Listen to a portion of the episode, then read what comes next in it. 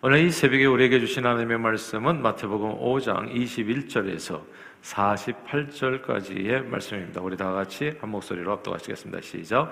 옛사람에게 말한 바 살인하지 말라 누구든지 살인하면 심판을 받게 되리라 하였다는 것을 너희가 들었으나 나는 너희에게 이르노니 형제에게 노하는 자마다 심판을 받게 되고 형제를 대하여 나가라 하는 자는 공회에 잡혀가게 되고 미련한 놈이라 하는 자는 지옥불에 들어가게 되리라.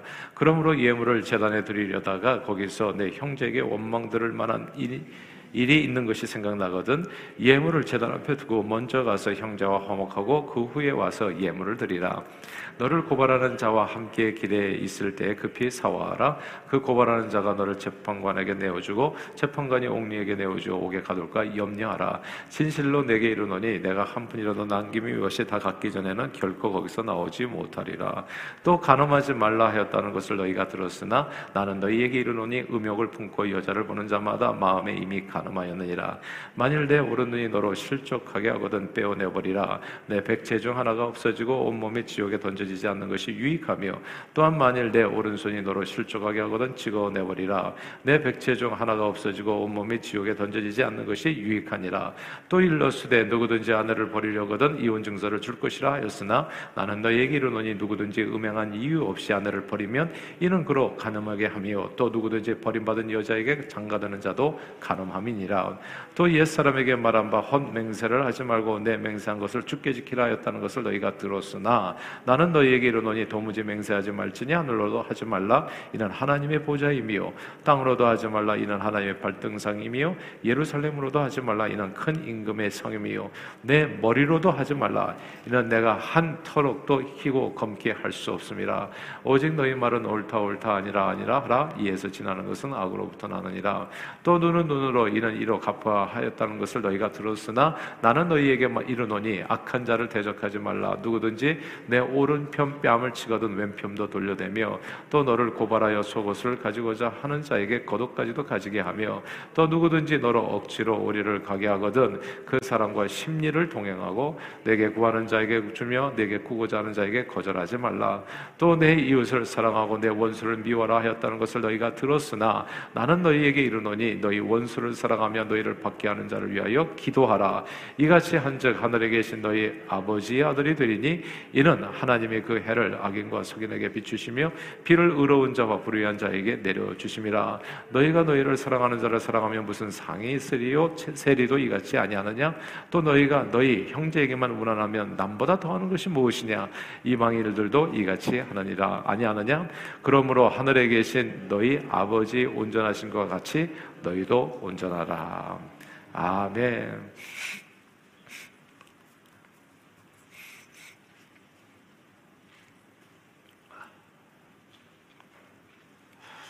인간은 만물의 영장이라고 합니다. 천지간에 인간보다 더 우수한 종은 없다는 그런 의미겠죠. 아, 사실 신체적으로 그러나 인간은 동물보다 많이 부족합니다.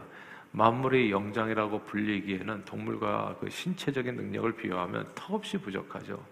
치타, 치타보다 치타처럼 빨리 달리지도 못하고 공룡같이 몸이 크지도 않고 하이에나처럼 강한 턱과 날카로운 이빨을 갖고 있지도 않고 독수리처럼 하늘을 날지도 못합니다. 그러나 인간이 만물의 영장이라고 불리는 이유가 있지요. 지혜를 가지고 있어서 도구를 사용하여 동물과의 먹이 사슬에서 최고 정상에 인간은 서게 되었습니다. 인간은 다른 동물들을 지능을 사용해서 살릴 수도 있고 지구상에서 완전히 멸종시킬 수도 있는 능력을 가지고 있습니다. 인간은 그런 의미에서 정말 만물 위에 먹이사슬 맨 꼭대기에 있는 최고 우수종이라고 볼 수 있다는 점에서 만물의 영장이라고도 생각할 수 있겠죠. 인간은 지구상에서 사는 동물들과 정말 차별화된 지능을 갖고 있습니다. 다양한 도구를 사용할 줄 알고 고도로 발달된 언어로 소통이 가능하고 그래서 합심으로 무슨 큰 일을 이뤄낼 수 있고요. 문화 창조 능력을 가지고 있어서 엄청난 문명을 이뤄가는 매우 특별한 존재입니다. 인간은 이 세상 만물과 식물과 생물과 동물과 이 세상 만물과 완전히 다른 존재입니다. 이 세상 만물을 소위 다스릴 수 있는 그런 능력을 가지고 있습니다. 인간이 이렇게 위대한 능력자가 된 것을 세상 사람들 이렇게 저렇게 과학자들은 아, 자기 나름대로 인간들은 평가하고 판단할 수 있고 또 이렇게 이렇게 이, 어, 분석할 수 있겠지만 성경은 간단히 이렇게 얘기합니다. 인간이 이런 위대한 능력자가 된 것을 성경은 인간이 창조주 하나님의 형상을 따라 지음받았기 때문이라고 설명합니다. 인간은 하나님의 형상을 따라 지음받았다. 그래서 인간 안에는 위대한 하나님의 신의 흔적들이 남아 있는 거예요. 하나님만 가지고 있는 창조주의 능력이 인간 안에는 남아, 남아 있는 것입니다. 위대한 신성이 있는 거예요. 그 신성 안에는 다양한 도구와 언어를 사용하고 문명을 창출해야 되는 이 지성뿐만이 아니라 사실 그 신성 안에는 원래는 하나님의 선한 성품도 있었습니다. 하나님의 선한 성품, 영원성도 있었고, 성, 이 선한 성품, 거룩성도 있었고. 근데 이 성품이 사라졌어요. 하나님의 능력의 흔적은 남았는데, 그 하나님께 있는 진짜 중요했던 신의 성품이 사라져버린 겁니다. 사랑하고 정의롭고 거룩하고 섬겨서 세우는 그 아름다운 성품. 그 아름다운 성품이 왜 사라졌을까요? 성경은 이야기합니다. 죄로 인해서 사라졌다고 그 성품이 더럽혀졌다고. 죄로 인해서 더럽혀진 인간의 마음에는 사랑, 화평, 기쁨, 정의, 거룩, 그리고 섬김 이런 아름다운 성품 대신에 미움, 다툼, 시기, 질투, 분노, 살인, 음란, 거짓 등 이런 내용들이 아주 가득 차게 된 거예요. 그래서 사람이 안에 있는 것이 사람 밖으로 나와서 세상을 계속 더럽히고 있는 중입니다. 그리고 죄의 싹슨 사망이라고 이렇게 죄만 짓고 살다가 인간은 어떻게 돼요? 그 죄들로 인해서 영원한 지옥불에 던져지게 되었습니다. 구약의 율법과 짐승의 제사는 이렇게 죄로 더럽혀진 인간의 마음을 잠깐은 제어하고 말씀을 들을 때는 아 내가 그렇게 살아서는 안 되겠지 하고서 살다가도 또 결국은 또 죄를 짓게 되고 그러면 어떻게 돼요? 짐승의 피를 흘려가지고 그래가지고 다시 그 죄를 요만큼 용서받고 조심하게는 했지만 그 모든 죄를 완전히 짐승의 피로서는 깨끗하게 하지 못했습니다. 그래서 죄인된 인간들이 하나님의 백성으로 살 수 있도록 인간 삶의 생활 지침으로 주어졌었던 율법은 구약의 율법은 늘 불완전했었던 겁니다. 사람을 완전하게 만들지 못했어요. 그래서 율법은 언제까지 복음이 오기 전까지 불완전한 율법이 그나마 인간을 인간답게 살게 만드는 아 그런 지금 몽학 선생과 같이 그런 역할을 했었던 겁니다. 오늘 본문에 나오는 예들처럼요. 구약 율법은 얼마나 불완전했냐 하면 사람의 마음까지 고치지는 못해요. 근데 삶의 행동은 약간 이렇게 좀 인간답게 이렇게 절제하고 제어할 수 있는 기능 정도 했었지요. 그래서 구약 율법에 의하면 겉으로만 살인하지 않고 간음하지 않으면 괜찮았었습니다. 사람의 마음까지 율법은 어떻게 하지를 못했어요. 사람의 피를 흘려 죽게만 하지 않으면 사람을 얼마든지 그 마음으로 미워할 수 있었고요. 욕할 수도 있고 서로 맺힌 것을 꽁 하고 막 일주일, 이주일도 갈 수 있고 왜냐하면 사람의 마음을 고치지를 못해요. 율법은 겉으로만 가늠하지 않으면 속마음으로는 얼마든지 못된 생각을 할 수 있고 합법적으로 이혼 증서만 써주면 아무데도 갈 곳 없는 생계가 막막한 불쌍한 아내를 언제든 버릴 수도 있었습니다. 내가 이혼 증서 써줄 않나 합법적으로 합법적으로 법법 좋아하시는 분 되게 많아요. 근데 신앙생활 하다 보면 그게 법이 아니라는 것을 알게 돼요. 시시비비를 가리면 시비가 붙어요. 코를 비틀면 코가, 코피가 나는 것처럼 똑같아요. 그러니까 옛날에 그 법법하면서 그냥 이렇게 불쌍한 아내를 갖다 쫓아냈거든요. 눈은 눈으로 이는 이로 원수 갚는 것은 구약 율법에 의하면 매우 당연했습니다. 이 분노를 풀 길이 없거든요. 내가 당했다 생각한 이 억울한 마음을 그러니까 그 억울한 마음을 풀 수 있도록 해준 게 그냥 눈은 눈으로 이는 이로 보복해라 그렇게 그래서 이게 율법이 굉장히 불완전했었던 겁니다. 구약의 율법과 짐승의 제사는 인간의 죄를 완전히 도말하고 그의 성품을 온전히 하나님의 성품으로 아름다운 그 모습으로 회복시키지를 못했어요. 그러나 아브라함과 다윗의 자손 예수 그리스도의 세계가 열리게 되면서 복음이죠, 진짜. 그러니까 우리는 복음 위에 사는 게 이후에 살게 된 게 정말 율법과 선지자는 그냥 세례 요한 때까지라고 저와 여러분들이 보는 세상은 진짜 어메이징한 세상인 겁니다. 이런 세상에 살게 된 건 엄청난 하나님의 축복이에요. 복음이 오면서 완전한 죄 용서와 회복이 인간의 심령에 이루어지게 된 겁니다. 짐승의 피가 아니라 하나님의 독생자 예수 그리스도의 보배로운 십자가 보혈로 인간의 모든 죄와 허물이 단번에 완전히 씻음을 받은 겁니다. 깨끗해진 거예요.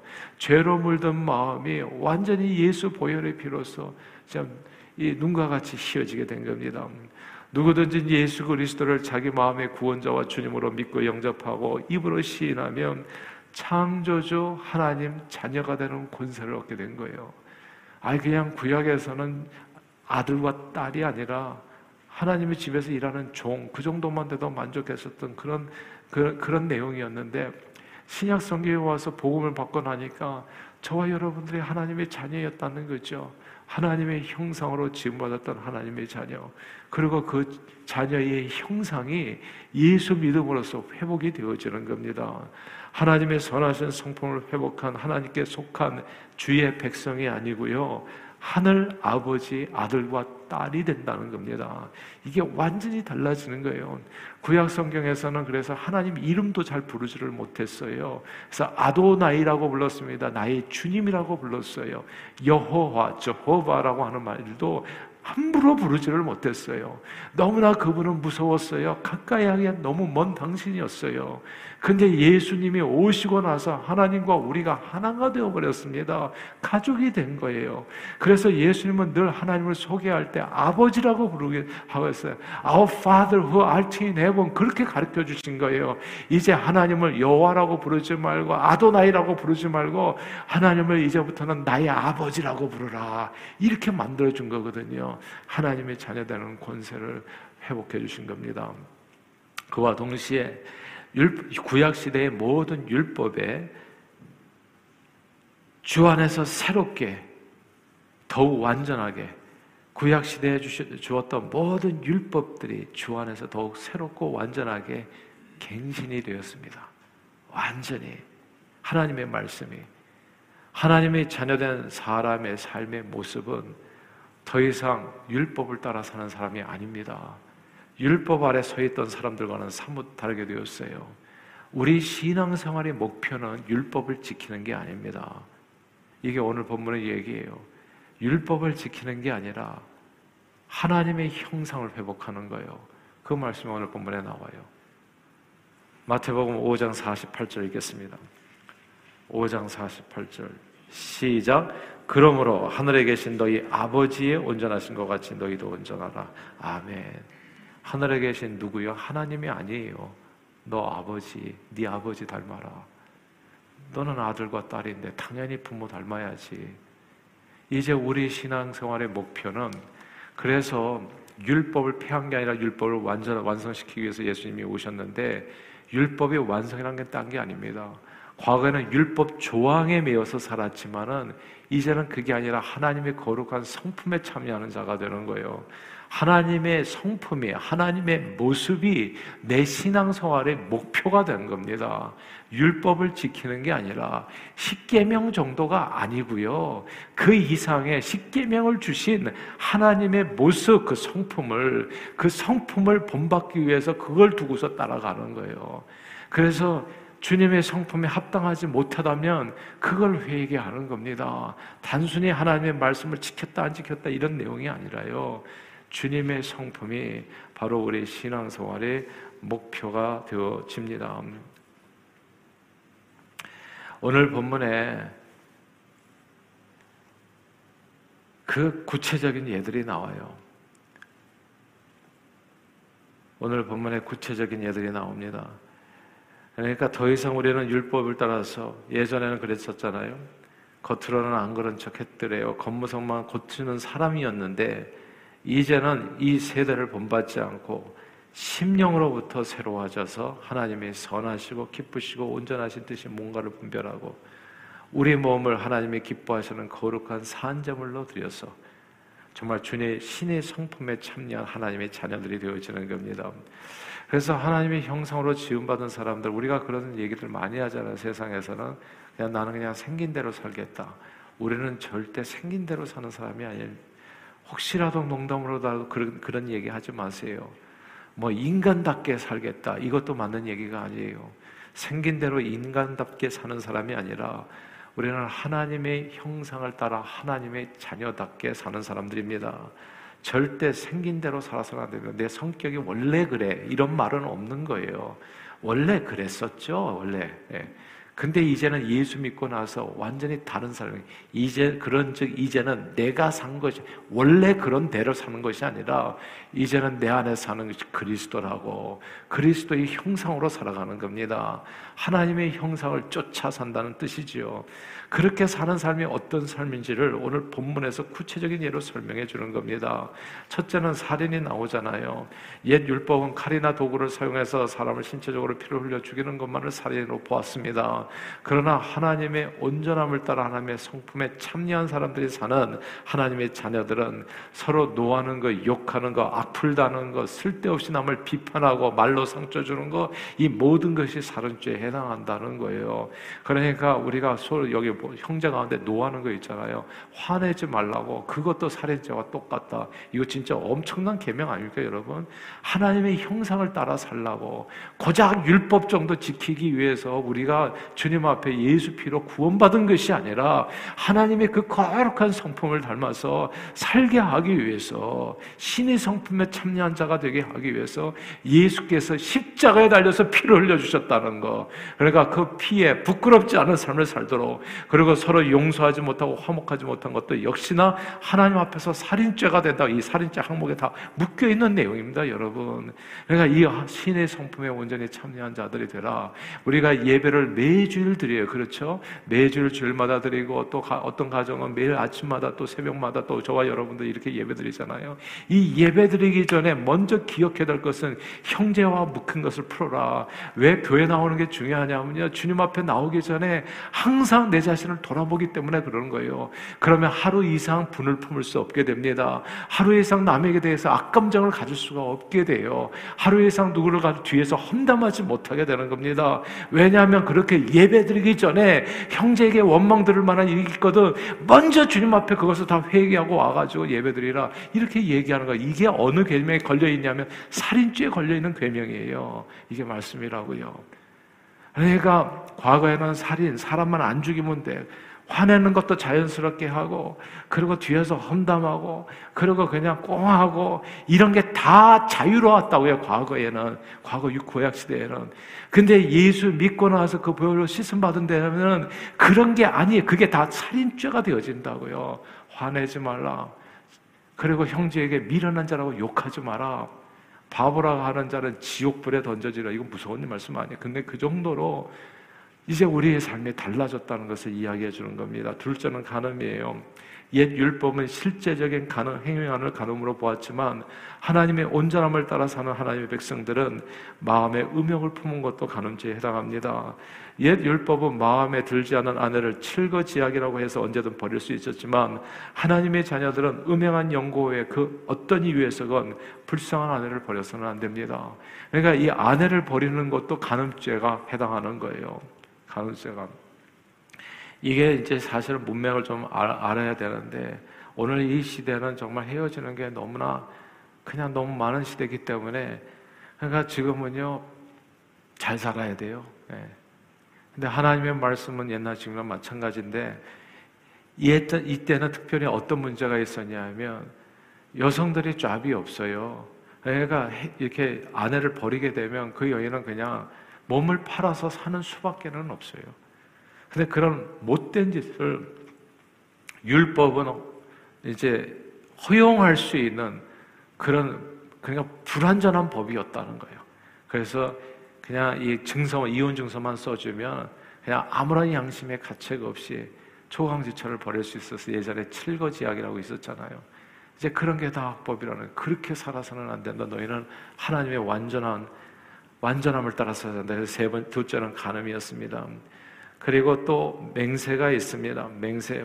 옛 율법에는 맹세하고 지키라고 가르쳤지만 하나님이 온전함을 따라 사는 하나님의 백성들은 지키지도 못할 맹세를 하지 않고 사는 거. 이게 무슨 얘기냐 하면 말을 과장되게 하지, 하거나 말을 또 축소시켜서 하거나 이렇게 하지 말고 정직하게 하라. 옳다 옳다 아니라 아니라 정직한 말을 거짓말 하지 말라는 뜻입니다. 거짓말하지 말라고요. 그러니까 거짓말하지 않고 말을 항상 정직하게. 그 다음은 원수 갚는 것이 나옵니다. 옛 율법은 눈은 눈으로 이는 이로 갚으라고 얘기했는데 보복하라고 얘기했는데 하나님의 백성들은 선한 보복밖에는 없어요. 오리를 가자는 게 심리를 가지고 속옷 달라는 자에 걷어주는 이렇게 더 많이 선을 베푸는 쪽으로 그리고 왼뺨 치는 자에게 오른뺨을 내어주는 이렇게 살아가는 것이 하나님의 온전함이라는 거. 그리고 구약 율법에 하면 원수는 갚으라 했지만은 하나님의 자녀들은 늘 선한 것으로 풍성하게 갚고 원수를 사랑하며 박해자를 위해서 기도해 주라 이것이 예, 새롭게 주어진 우리 그리스도인들에게 주어진 새로운 아, 신앙생활의 기준이 되어집니다. 세상은 인간이 만물의 영장이라고 하지요. 그러나 인간이 만물의 영장인 까닭은 모든 만물 중에 인간이 가장 우수종이기 때문이 아닙니다. 인간이 만물이 영장이 된 까닭은 우리가 하나님의 형상으로 지음받은 만물 중에 유일하고 특별한 존재이기 때문입니다. 창조주를 아버지로 모신 하나님의 자녀들이기 때문입니다. 이 특별함을 잊어버리거나 잃어버리게 되어질 때 인간은 그가 다스리는 만물을 괴롭 히고 파괴하는 가장 못된 괴물이 됩니다. 이게 중요하니까 다시 반복할게요. 내가 하나님의 형상으로 지음받은 진짜 특별한 존재라는 이 사실을 잊거나 잃어버리게 될 때 인간은 그가 다스리는 만물 그리고 그가 관계하는 모든 관계 그 관계를 괴롭히고 파괴하는 가장 못된 괴물이 될 수 있습니다. 하나님께서 선한 성품을 통해서 사용하라고 했던 그 모든 지능과 의지와 감성이 다 모든 이렇게 악을 행하는 일에 이게 사용이 되어지는 거예요. 그러나 이런 인간을 하나님께서 불쌍히 여겨주셔서 아들 예수 그리스도 십자가 보혈로 우리 모든 죄 허물을 다 씻겨주시고 하나님의 자녀로 거듭나게 해주셨습니다. 그리고 하나님의 온전하신 성품을 본받아서 온전한 삶으로 하나님께 영광 돌리게 하셨어요. 그것이 어제 말씀에 이어지는 세상의 빛과 너희는 세상의 빛이라 너희는 세상의 소금이라는 말씀입니다. 그리고 이렇게 살아간 즉 너희가 하나님의 아들과 딸이 된다고 이야기했어요. 천국 하나님의 나라는요. 하나님의 형상을 따라 지음 받은 인간들이 그 형상을 따라 살 때 바로 그곳에서 이루어집니다. 사실 교회는 천국이에요. 교회는 천국을 시범적으로 이루는 장소예요. 교회에서 서로 다툰다든지 서로 화를 낸다든지 서로 상처 준다면 그건 진짜 기적이 일어난 겁니다. 가만 보니까 기적이 아니라 가만 보니까 교회 안에도 예수 안 믿는 사람들이 많더라고요. 알고 보니까 다른 목적으로 교회를 다니는 사람들이 꽤 있다는 것을 알게 됐어요. 그러나 교회 다니는 가다가 예수 믿는 거예요. 예수 믿고 하나님의 자녀로 다시 태어나는 겁니다. 그래서 하나님의 자녀로서 율법의 기준이 아니라 하나님의 온전하심을 따라서 살아가는 거. 그때 무엇이 이루어지냐? 이 땅에 하나님의 나라 천국이 이루어진다는 거예요. 사랑과 평강과 기쁨과 의와 예. 이 넘치는 하나님의 나라가 이루어지는 겁니다. 그리고 그곳에 무엇이 이루어지냐? 치유와 회복이 있는 거예요. 병자들은 이곳에 오면 다 낫는 겁니다. 베데스다 연못가가 되는 거예요, 그냥. 진짜 천사들이 동하는 것이 아니라 성령이 동해가지고 항상 이 교회만 오면 예배 가운데 치유 역사가 분노가 사그라지고 자기도 모르게 마음의 상처들이 치유받게 되고 육신도 고침을 받게 되고 천국의 소망을 가지고 달려가게 된다고요. 하나님은 그렇게 자기 몸으로서 이곳에 천국 공동체인 교회를 둔 거예요. 그것을 성도들이 알고 살기를 원하는 거예요. 그래서 교회가 엄청나게 중요한 하나님의 정말 이, 이 땅에 두신 구원의 통로인 겁니다. 우리의 인생은 그래서 생긴 대로 살아서는 안 됩니다. 우리는 언제나 구원받은 백성으로서 하나님의 형상을 따라 살아야 됩니다. 그리고 그렇게 살아갈 때 바로 그런 사람들이 두세 사람이 모여서 함께 주 이름을 부르는 그곳에 하나님의 나라가 이루어집니다.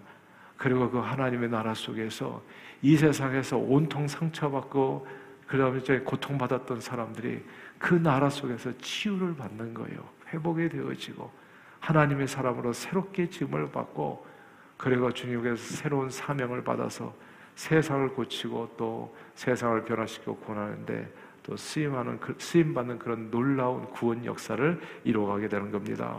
그러므로 늘 하나님의 온전하심과 같이 저와 여러분들이 예수 믿어서 하나님의 자녀됐다는 이 사실 붙들고 하나님의 온전하심과 같이 율법이 아니라 하나님의 온전하신 성품을 아, 기대하면서 바라면서 정말 하나님의 온전하심을 함께 이루어가 세상을 고치고 변화시키고 구원하는 일에 아름답게 쓰임 받는 저와 여러분들이 다 되시기를 주 이름으로 축원합니다. 기도하겠습니다.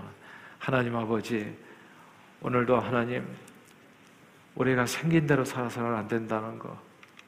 우리는 아들 예수 그리스도의 십자가 보혈로 죄신 받고 구원받은 하나님의 자녀가 된 저희들은 이제 하나님 아버지의 우리 아버지의 온전하심과 같이 온전함을 따라 살아야 된다. 오늘 말씀을 주셨습니다. 성령이 항상 함께 해 주셔서 하나님의 뜻을, 뜻을 내 삶에 이루는 저희 모두가 되도록 축복해 주옵소서. 예수 그리스도 이름으로 간절히 기도하옵나이다. 아멘.